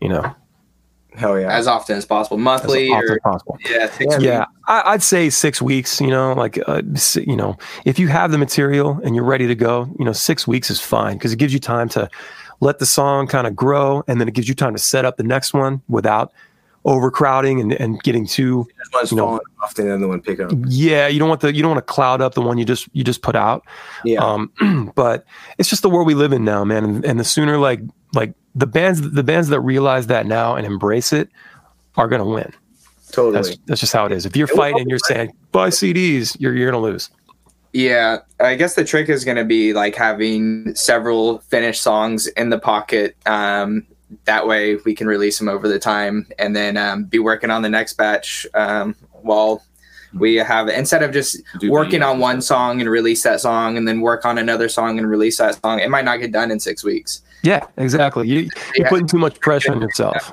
And then tape, you know, let them out slowly, let them drip out. yeah. Exactly. You don't want to put too much pressure on yourself and like, oh, we got to write a new song. Like, let's get it done now. It's like, let's do four or five tracks, have them in the can, ready to go. And that way too, they all sound the same. Like they're mixed probably all at the same time, mastered. So everything sounds consistent. Um, it's really about consistency and frequency, you know, just make that stronger. And, you Oh, know, yeah. it's, it's a recipe to win, man. Totally. Dude, Uh, do you know anything about uh those Canvas videos on Spotify?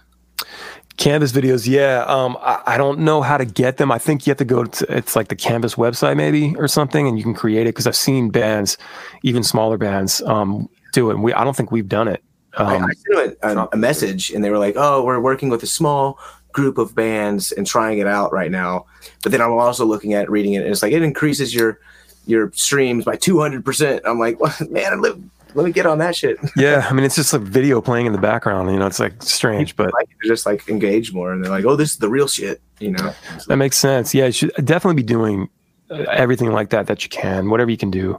I know you know, think outside the box, use the platforms, make TikToks. You know, um, just use use the platforms and and, and get yourself out there. You gotta people the, the the playing field is so much so leveled. You know, because it used to be MTV and radio, and and now it's Spotify and it's like and YouTube you know so and tiktok now i guess um so it's just there's shit everywhere and you got to fight harder and make even more noise and and you got to make sure your songs are dope you know to, to really stand out and Yeah. uh that's why i say if you if you're doing all that you know you're you're on a path to to win you know Yeah.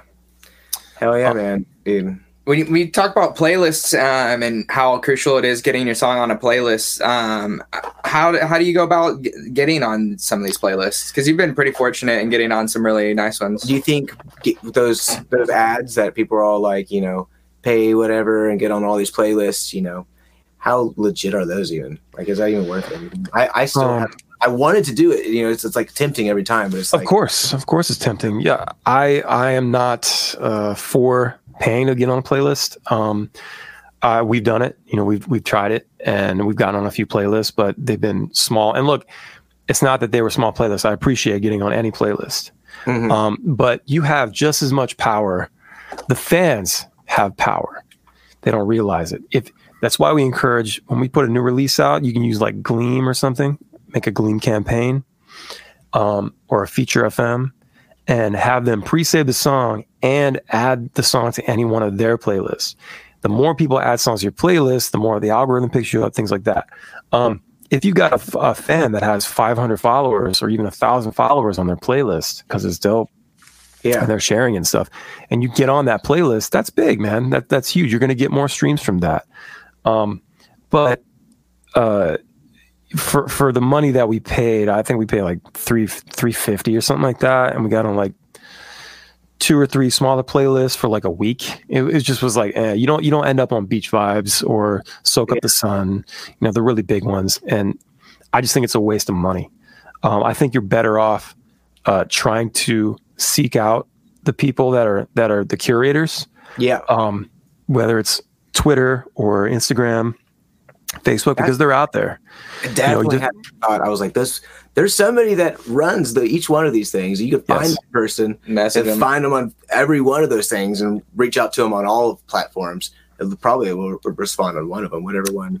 be super nice Yeah. when you get added to a playlist when you no matter how big or small even if it's a fan that has 10 followers on that mm-hmm. playlist um, do your best to reach out to them on facebook because usually if you go to spotify you'll see their username Yeah. and you'll see if it's like facebook or whatever it's, do a search look i've done this before it takes hours to to search for playlisters on your own it's uh you know you can go through and try to find them like stalker style Yeah. and when you find that, it's it's worked a couple times. I, I reached out and I found the person. I'm like, "Yo, thank you so much for adding us to your playlist, man. I really appreciate that." He's like, "Oh, dude, I love you guys. Thanks for thanks for the shout out. You know, tag them up. Make sure you, if you get on a playlist, tag it up on Instagram. Share the playlist. Yeah. Let them know that you appreciate it. You know, because you know, just like the fans, we wouldn't be here without them. You know, of course, we can make music for the rest of our lives, but if you're trying to make something, if you're trying to do something big with it, you got to get followers, you got to get fans. You know, so you got to let your let them know that you appreciate them for for taking the time and, and listening to you. Um, be grateful.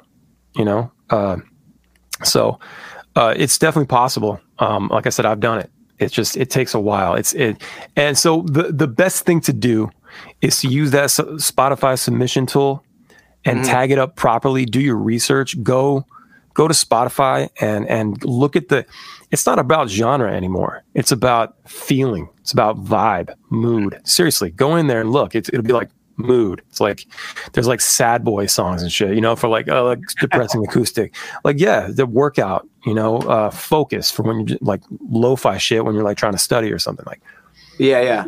uh, make sure you tag it up. I, I believe chill is a good tag now because Beach Vibes is in there. So I would tag chill for sure Yeah. Yeah. Yeah. If you're doing reggae, you know, reggae rock or whatever. And is that only when you're releasing a song, or can you go back and submit other? So, so anytime you go to release a song, go to use your Spotify for artist. Uh, once it shows up there and, and shows that it's it's an upcoming single from you or a release, yeah, that's that where you want to you you submit the song. radar and Yeah, you'll get release radar as long as you do it uh, seven days, at least seven days before the release. You should do it weeks before that, but um, get it in there and and uh, you submit it there. So, and you're going to talk about you give a little blurb about you know the band and what you're going to do to promote it, um, the style, you know, what, tag it up with the mood or the vibe, the feeling.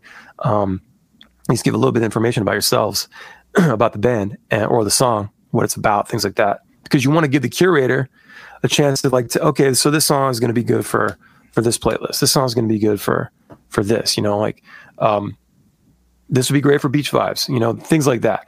Uh it's super important man. And you look you, it may not you may not get it. Sometimes it takes a month sometimes it takes two months. Sometimes it- six months later you might get the song added. You can't if you go to uh if you re, if you re-release the song so like one of the techniques you can do is um so when you take those four singles we were talking about hypothetically, you release your first one, and then like six weeks later, you release the second one, but make sure you include the first one underneath it. And then the third one have the previous two, and then the fourth one have all four. What that does is creates a waterfall effect, and uh, you get you generate more streams for those older songs. So like Mm. it happened with us. Like we released Renegade last uh, May, I think, 2019, and then ended up on the Fighter uh, Fighter EP. Uh, No, I'm sorry, it ended up on um, on the new al- the new album, Message to the World, the last track, and some people hadn't heard it before because you know it's about a been about a year since then. So like, or yeah, it was about a year. So like. You don't, you know, you're getting new fans all the time. So like some, and some fans don't know to dig so so far Next thing you know, your record comes out from a fan that just found you three months ago, and now they're listening to a song you released a year ago when they might not have discovered it otherwise. You know, you gave it another chance. You're giving all these songs another time to ch- to shine every single time that Yeah. you do that. That- That "Don't Wait Up" song. Yeah. Is it so? Do you have two different versions of it up, or is it the same one that you're just re-including on the new release? Same version, but you got to use the ISRC code. So, Yeah, so whenever you upload, like if you use DistroKid or CD Baby or whoever, um, you make sure that you like I don't know if you have to uncheck it or whatever. You got to make sure you say I have my own R- ISRC. Otherwise, they'll generate a new one for you. Suddenly, you got two versions of it and it splits, and you have different counts for each one. Yeah, it's So you kind of weird for us right now because we use the same ISRC code, but we use DistroKid and CD Baby. That's So, fine. Yeah, Yeah, that's and fine. it Like it's uh, they're just taking a while to like To merge to or merge something? Yeah. because yeah, because I like copied and paste from CD Baby to the DistroKid when I uploaded the "Don't Wait Up," and it Yeah, seems like there's still like, you know, forty something thousand on one and twenty thousand on another one or something like that. So there's there's two versions of it. There is, but they're supposed to have the same code, and so Yeah. it's kind of a, a weird thing. That is weird. Yeah, I would. I mean, have you looked to verify that they are definitely the same ISRC code? yeah, yeah. Interesting. I don't have an answer for that. Um, I think I, I need to reach out to Spotify and ask them why it's not like yeah, I haven't. I 'Cause haven't had the issue. Yeah. we, we did one on CD Baby, and then the when we re-released it um, on DistroKid, um, we kept the same number, but I don't know if it's just because it's a different Yeah. distributor or No, the same. But yeah, that's stuff we're we're working out and figuring out as we go. I moved our whole catalog to to DistroKid back in March from Ingrooves, and like everything's fine. Everything's there. There's no doubles. There's no splits. Uh, yeah, see, okay, ma- what about this? So there's like a, it's not moved over. There's like there's one on CD Baby and there's one on DistroKid and They're still both up. They might- You need to go take it down. You need to let what them I- know to remove it.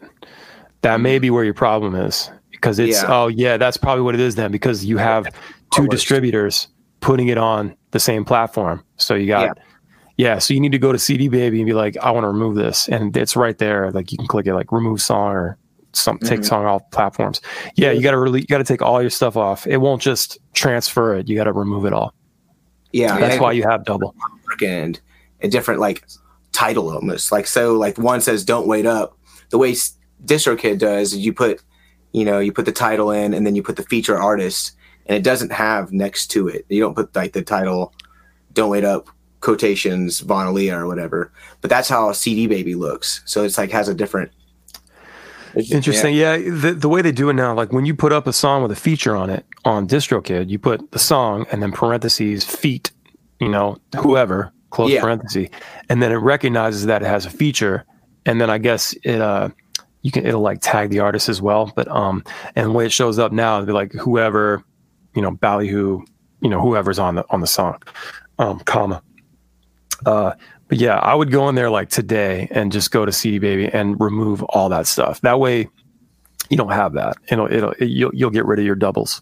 Excuse me. And you think that it will just it will literally just take those views from that one and just like and throw it. Ye- Yeah, it's the same information, so you you shouldn't lose any anything because it happened a couple times where um like with a single, um because you don't you don't really have control over how fast everything goes live. So if I go, I tried to time it where okay, it's been almost five days. You know, this should pop up on Spotify in a couple days. Uh, so I'll submit to remove the songs from you know via TuneCore or whatever, and then that takes a couple days. So like hopefully there's no lapse. So I would just uh, I think I just waited until like the day before they were supposed to go live, and I started, you know, submitting for removal. Um, just and I didn't care if there were doubles. I knew it was only going to be a few days of that. I'd rather have doubles than have a complete lapse and not have the song available. You know? Yeah, yeah, yeah. Because right now, I mean, it's straight up like different art. You know, kind of a different title. It looks like Different master on it. and well, different master, but Interesting. same ISRC code for both. Yeah, yeah. Get on there and and just just remove all that stuff from CD Baby. Um, you'll still don't close your account because you're still going to get sales money from that for the next like six months. Hmm. Okay. Um, so just keep it open and check it every month to, to get your money and transfer it over until it's down to zero finally, and then you can close it out. You got so much good information, man, about everything in the industry. Thank you for like the uh, just even having a podcast like this because it's so informative for bands like us or bands in any music genre. Um, just like, it, yeah, you, you're giving some really good information out there. Oh man, no worries, man. It's, this is like my favorite part. I, I could talk about this shit all day long. Um, it's it's fun, man. It's fun. You know, I think there's a lot of things that that bands uh, need to go through. Um, I think there's, uh, you know, we should all all bands should sleep on floors and eat shitty, shitty food and have to sleep in the van and not get paid. And I think that's all like rite of passage type of stuff. Um, but then, you know, there's a lot of things that you can skip around and like the, the distribution stuff and like, uh, you know, making sure to keep oil in the van and you know, regular maintenance, things like that. Like that, all that stuff is, you know, you shouldn't have to go the, the hard route to find those things out like we did.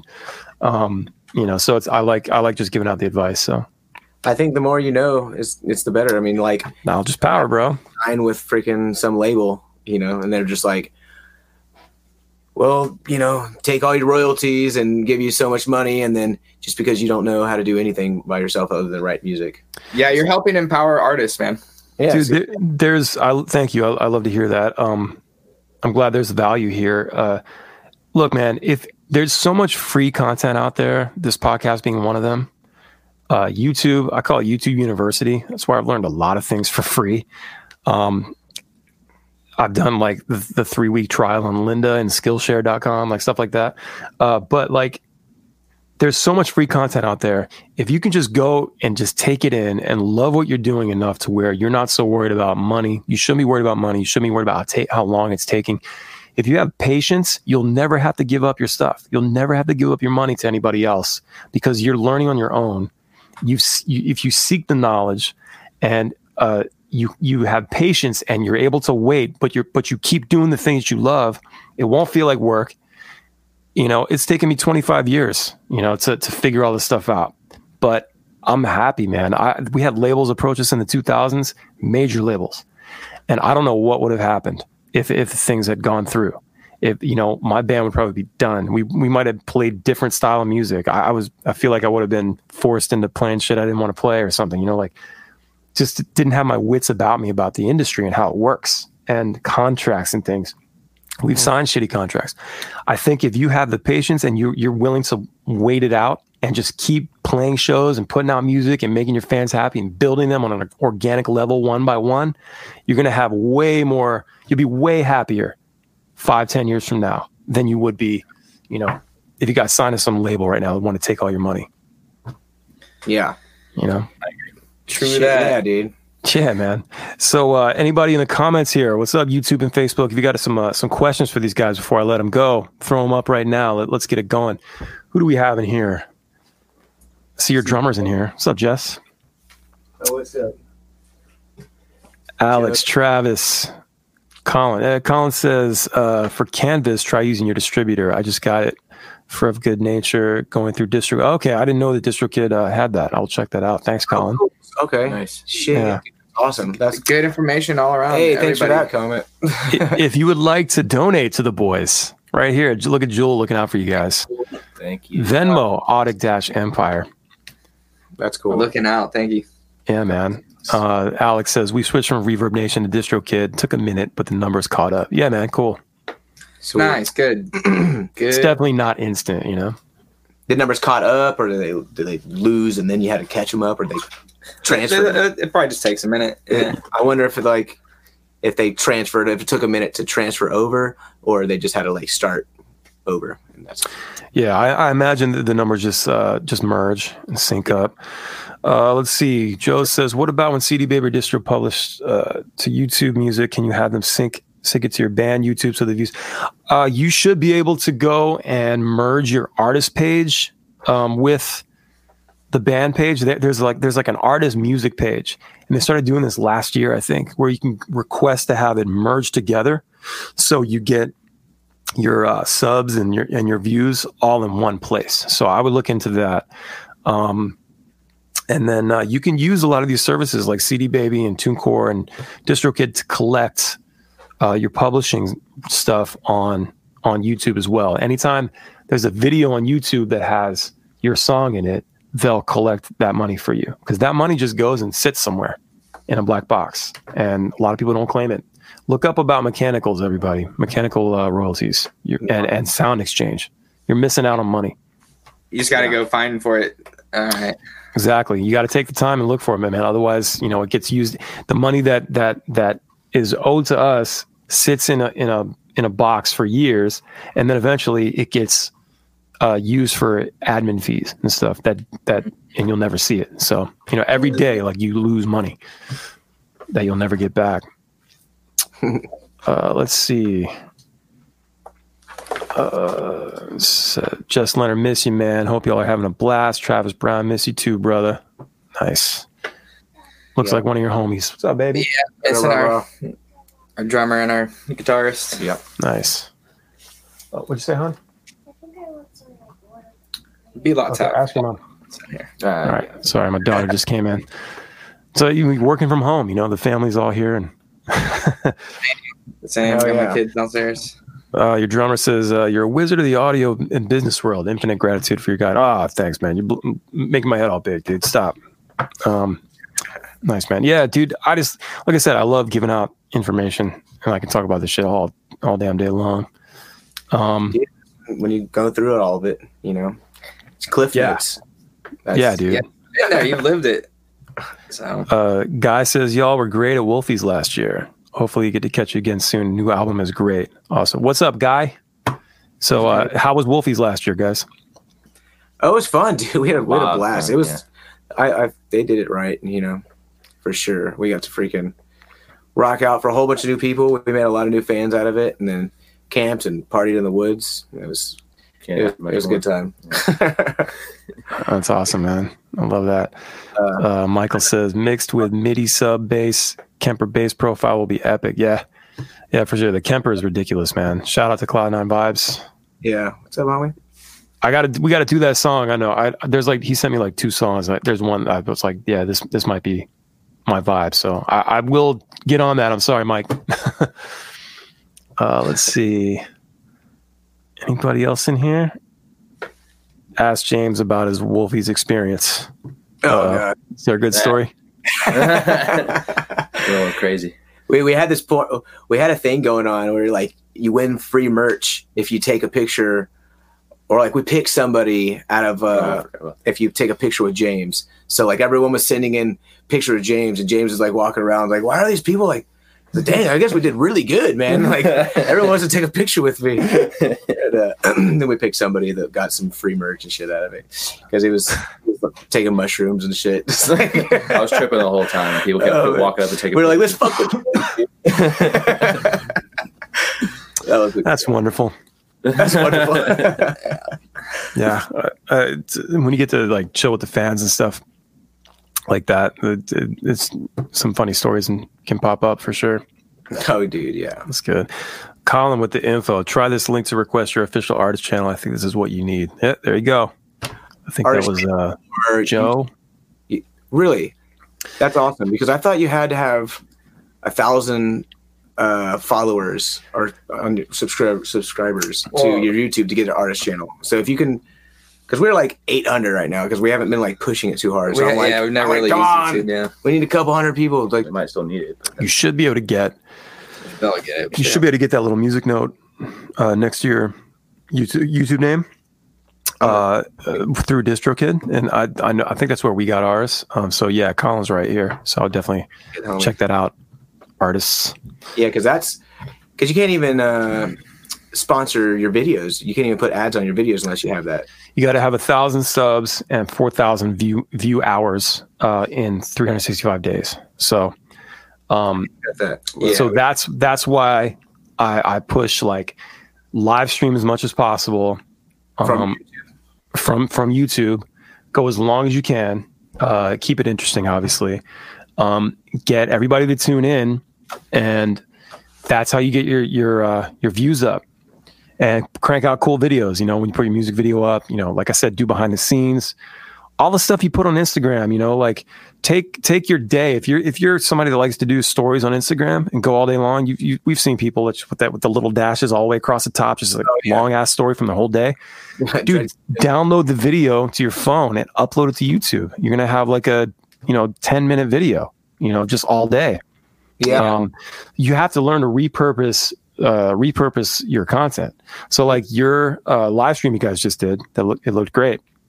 Take that shit, chop it up, and, and put a, a song a week on your YouTube. have we even have both of them, and we should do that totally. That's I was Yeah. I wanted to do that for the last one we did at 420 with uh, Reggae 360. I think they're all uploaded to somebody else's YouTube. Yeah, yeah, but we can uh, Yeah. we can put them up on ours too. Dude, ask, ask them, make sure it's cool. Like, go hit them up on Instagram, Reggae 360. Hey guys, you mind if we take, you know, piece this up? I don't think they'll mind. You know, No, It was like it was like yeah, um, R and R Studios. yeah, at R&R Studios. That's that, that guy. You should be putting it on your YouTube. You should put it on your IGTV.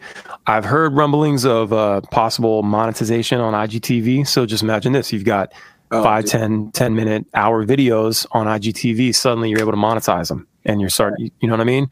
So you got to think about all this stuff ahead of time. Get ahead of the game. As long as you keep Yeah. looking forward and seeking the education, you know, like Yeah. I was saying, you can you can stay on top, stay ahead of the curve. All of a sudden, you know, you, when when I started my YouTube channel last year, like I, I don't it, it had been there, but I just didn't go hard until January of last year, 2019, and that's when I started building it out. Suddenly, I was building. A, uh, Brandon's been doing it too. You guys see his live on Facebook. He's been doing that for a couple of years, so he has this built-in crowd. When the pandemic happened and bands are freaking out, we were already doing this shit online.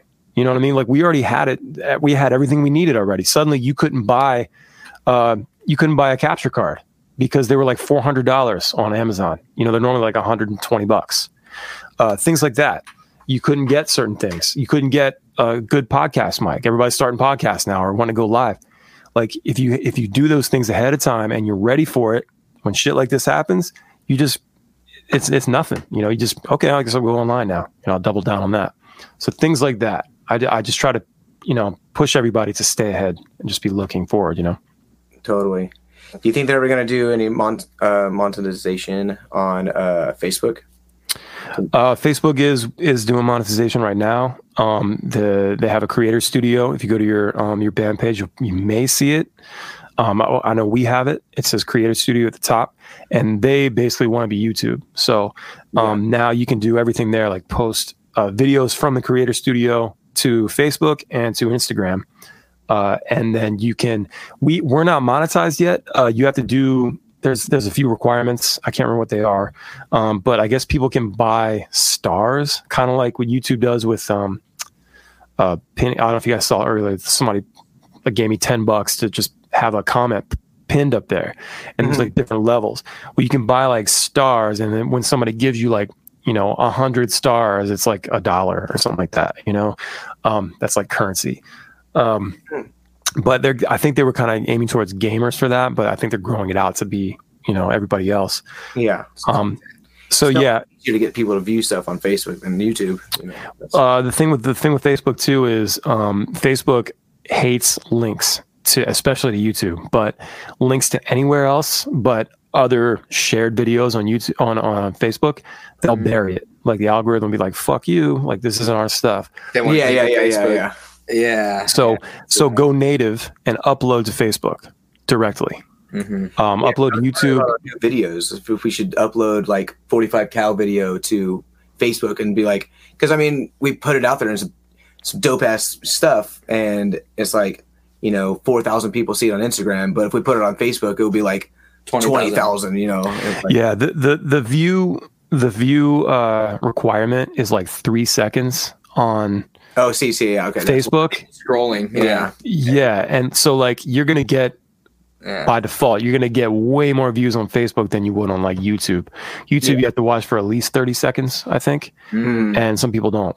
Um, and so like that's why you see like this thing has ten thousand views, you know, in a day. It's like because you know they probably wa- they may watch for three seconds. Other people will watch for longer, but you're you're, you're big fans. But uh, but yeah, why wouldn't you post everything you post everywhere else? Why wouldn't you put it on Facebook? You know, um, especially if they're gonna they're gonna monetize it. And I mean, look, you're gonna get the views.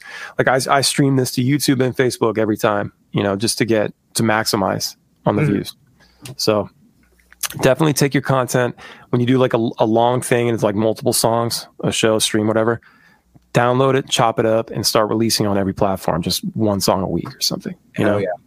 Yeah, Totally. that's what I'm gonna do right now because I'm pretty uh spent on things to post about. You know, like I've been seeing your your Instagram. You'll just post some like throwback picture of whatever, and and you know just keep like posting something. While a lot a lot of bands are just silent. They haven't posted shit in like months. Like dude, month. you can't you can't be silent. That's what I'm saying. Like you got to be you got to be making noise. That's how we stay alive. That's running shows, and I was like, um, yeah. day to day. that's because that's because they don't realize that everything is content. Yeah, yeah, yeah. Look, it, it's uh, obviously you know recap videos and stuff are great when you're on tour, but we're not on tour. So like, what? Recap your day. Recap what you do. Shit, like walk around. You know, I had I have a video on on my channel of me making coffee with my daughter last year. You know, just stuff like that. Like, you know, me sitting here working on a track. You know, do do your own quarantine videos. You know that it's still a thing. Like, just make it's it's it's free. You guys have a little little place there. Everybody in their own place. Play to a click, and then have somebody throw it together in Premiere or something, and just upload it. It's it's it, it takes it's a little extra work, you know, but the the fans love it.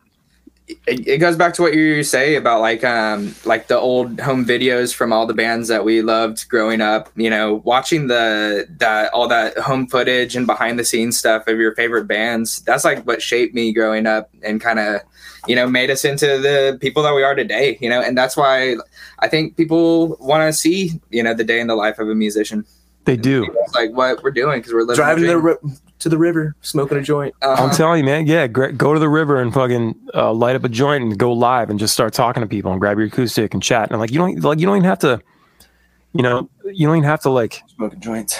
you don't have to play. Just like talk for 20 minutes. You know, just like what's up, guys? Like you know, take questions. Like ask them what kind of merch they want. Well, hey, what should we print on next? Like, what do you guys think about that last thing we did? Did you like how it felt? Like stuff like that. You got you got to show that you care.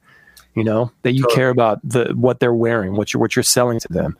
Uh, you know, what you guys think about that last song? You know, what should we write about next? Like, you know, um, what was your favorite show of ours? Like, just just bullshit. Hey, what do you guys think about that new, uh, you know, those new potato chips or whatever? Like, just dumb shit. You know, Other people's albums, yeah, yeah. Just Uh, what do you y'all like this new song that our friends put out? Yeah. totally, man. It's it's all about engagement. It's all about just being there and being accessible and and being engaged with with your viewers. You know, Totally. and you got to stay. You got to stay in the conversation. Totally. I, I like I like doing that because lately I've been pretty good at doing my personal name and on the Empire on on our group on Facebook, and I've been able to like start some good conversations. You know, just yes. like I was like, hey, where do you guys work? You know, and stuff like that. And I just posted a picture of me at at a new job that I was picking up. You know, on the side. yeah. and uh, tons of people posted what what they do and stuff. So I was like, okay, I'm.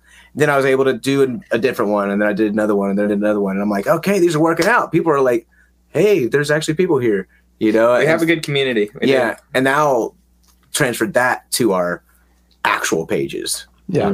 Where we have like, cause I and I've been able to do a couple of them, like, hey, um, where was the last time you saw us, and you know, shout out your city and um, where should we go to next or something like that. You know, we've had it sometimes where I'm like, hey, where should we play next? You know, and it'll be like crickets, you know, and I'm like, damn, you know. So it's Yeah, like, you have to ask interesting questions, you know, because that that's one of those like typical like I don't have anything else to say moments, you know.